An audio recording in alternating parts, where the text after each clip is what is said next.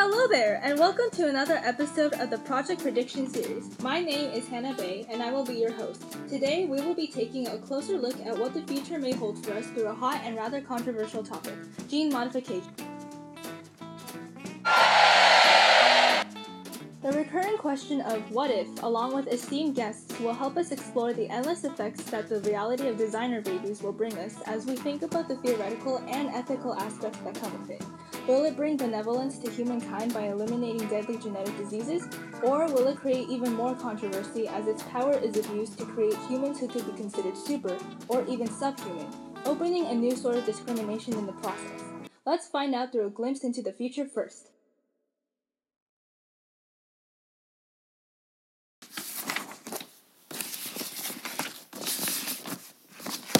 Good morning, Miss JG and Miss EK. To start off with this interview, tell us your educational background.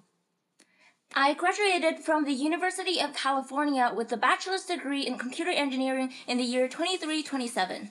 What a surprise! I graduated from the same place with the same major and degree too. But how come I haven't seen you on campus? Oh, I took classes in the new upper wing of the campus that was built in 2298, so... Oh, I've heard of that new section. Isn't that place only for genetically modified students? You are very lucky to have attended such a great school as an excelling student. Yes, I was honored to go there and be able to experience all UC had to offer for me. I'm very lucky that my parents were able to modify me into a perfect child. I'm sorry to interrupt, but may we proceed with the interview? You know, after hearing about Miss JG's backstory, I'm honored to hire you as one of our company's employees. You start tomorrow, and welcome to the team, Rookie. Thank you so much. I won't let you down. As for you, Miss EK, I'm very sorry, but the interview is over now. Excuse me? I thought all applicants were allowed to have an hour, regardless if they were genetically modified or not. After having a conversation with you both, I can tell that JG has the characteristics of the type of employee we want. I apologize, but I'm just selecting the best applicant suitable for this job and company. Good day, Miss EK.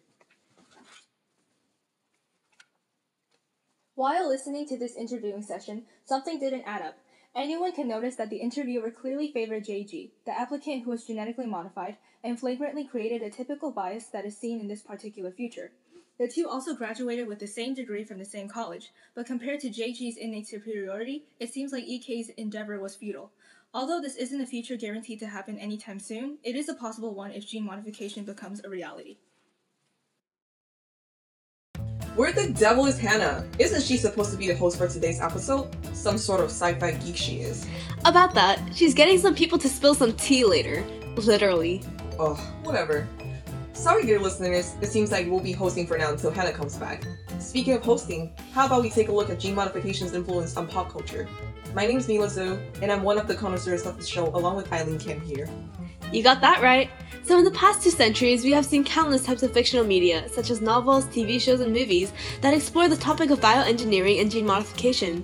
One of these pieces is Kazuo Ishiguro's novel, Never Let Me Go, a highly praised work that delves into a fictional world where human cloning is considered revolutionary to harvest organs for natural-born humans to use.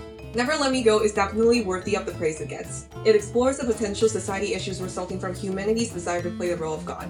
To further explore the societal impact human genome manipulation can bring in the future, Andrew Nicole addresses the concern of genetic discrimination in the work field when human in the not-so-distant future in the film Gattaca 1997. Could you elaborate on that? Well, in a movie, there are 2 types of people in the world. The invalid, the ones that are naturally born, and the valid, the ones with all the genes modified immune to diseases and imperfectness in appearances. Despite the legal regulations banning genetic discrimination, the invalids are limited to menial jobs due to their genes and a world where people are valued based on genetic makeup rather than their merits and abilities. So there's a possibility of a similar situation in the future? A possibility of increasing discrimination rather than decreasing it? Yes, although there are regulations for genetic discrimination, it's hard to say that the similar situation will happen when technology allows gene modification to become a reality. Companies will face hardships when balancing between the equality for all candidates during recruitment and the desire to hire people with excelling abilities to help the company to become more powerful. Besides the possibility of increase in genetic discrimination, what are other ethical issues when it comes to drawing lines in human gene editing? We need to differentiate between somatic cells editing and germline editing. Somatic cell editing means the modification of body cells other than reproductive cells and is usually used in treating inherited diseases. The germline editing is the modification of reproductive cells, meaning that the changes can be heritable. If journal editing becomes a reality in the future, mutations in the genes can be heritable and can cause disruption of human gene pool. I feel like that could also relate to the concerns Jennifer Doudna mentions in her TED Talk. Jennifer Doudna? Mm-hmm. Ms. Doudna invented CRISPR technology. Oh, CRISPR technology has definitely impacted gene modification. Yes, it made genetic engineering much more popular, and Ms. Doudna goes into depth about it in her TED Talk. Actually, she mentions that genome engineering has been around since the 1970s. The 1970s? Yeah, although we've had the technology to copy, sequence, and even manipulate DNA, the technologies were either inefficient or too difficult to use. Enter CRISPR, the exact opposite of these problems. That's what makes it so attractive to scientists. I can see how attractive it is, but didn't you say Ms. Doudna addresses ethical concerns? There are many concerns and debates concerning CRISPR and gene modification as a whole. In response, Ms. Doudna and her colleagues called for the pause of clinical application of CRISPR technology. They intend to give the world more time to think about the ethics and consider implications that using the technology would have. It's a responsible move. I can't imagine what chaos society would have been thrown in had research and application never paused. Wow, it's so interesting and terrifying how gene modification can dehumanize clones and create a whole entire caste system all at the same time. I've been meaning to ask Mila and Eileen earlier, but I was too busy to ask them. How would cloning and gene modification become a reality? Luckily, we have Dr. Jenny to give us a brief overview on the technology that has turned the tides on gene modification, CRISPR. Take it away, Doc. Well, CRISPR stands for Clustered Regularly Interspaced Short Palindromic Repeats. CRISPR has two components, the Cas9 protein and a guide RNA. The Cas9 protein acts as a special pair of scissors to cut DNA. Meanwhile, the guide RNA recognizes the sequence of the DNA to be edited, similar to how a leader guides followers to a specific goal. So how do these two proteins work? According to Mayo Clinic, after scientists identify the sequence of a human genome to alter, they create a specific guide RNA to recognize that sequence. The guide RNA is attached to the Cas9 protein, allowing this to snip at the DNA. This complex is later transferred to the target cells, where the target sequence is located and cut. Then, scientists can edit the genome however they want. Interesting. Say, wouldn't you think that scientists are doing arts and crafts with genetic information? It's like they're making paper snowflakes, creating the designs that they want, just like how they snip at DNA to get the desired segments in or out. Yeah, you can definitely say that if it helps you remember, yes. Well, I hope you were able to learn the science behind the sci-fi genre you love. I certainly did, Dr. Jenny. Thank you for sharing your knowledge with us.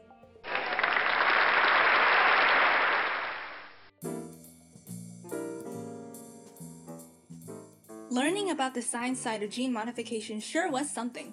Now, in light of both the influence of pop culture and reality, we have asked highly esteemed guests to join us today to spill some tea.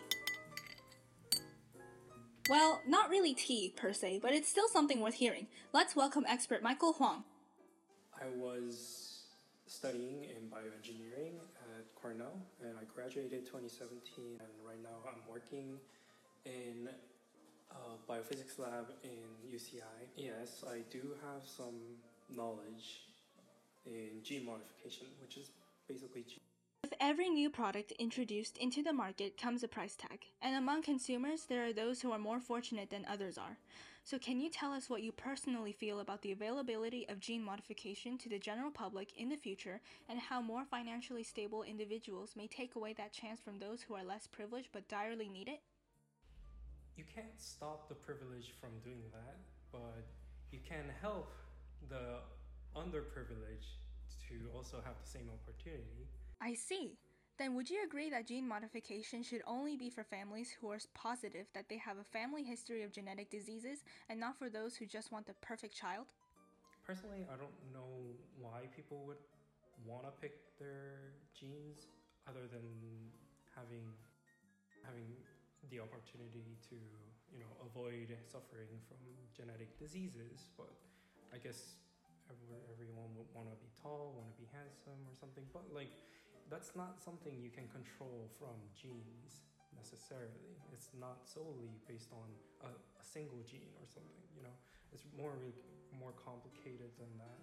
So if it's just based on how people want to choose their looks of their children, I don't think we really need to worry about that until maybe we start to understand more in detail how genes work to interact with other proteins and stuff to actually come out as the phenotype. Definitely an important factor when considering the possibility of it becoming a reality. Well, thank you so much for giving us the opportunity to hear your valued opinion. We talked about how gene modification can affect lives in a personal perspective, but how about the psychological aspect of it? Give it up for Dr. Angela Garbin. I'm Dr. Garbin. My background is that I have a PhD in evolutionary biology. As it is to us, how do you think psychology plays a role in gene modification, especially those who could be modified? We learn from others. If you are isolated, all you have is your own personal experience and your own mind. So it's not until we're exposed to other people's ideas and thoughts that bring us out of that bubble. If you are a child and you know your parents told you early on, look, we genetically modified you. If this has been thousands of years where this has happened, okay, fine. But if this is early on, you're definitely gonna feel like you're different. You don't have, you don't identify with other people. You're gonna feel estranged. As humans, we like to identify with others, right? Very interesting. Genetically modified children will not only face a sense of isolation, but also a sense of otherness. It's too bad that this could be an inevitable phenomenon if the future allows gene manipulation to come to life. Well, thank you for your thoughtful insight on this topic, Dr. Garbin. Hearing about what the future can hold for us, I'm even more excited about science. Mila was right about you being a sci-fi geek. Hey, well, I'm not ashamed of it. It truly is interesting to see what the future has in store. I wonder what I would have been like if my parents genetically modified me. And that's my cue to leave. Before you leave, let's thank Michael and Dr. Garbin for their special appearances and valuable insights. Thank you!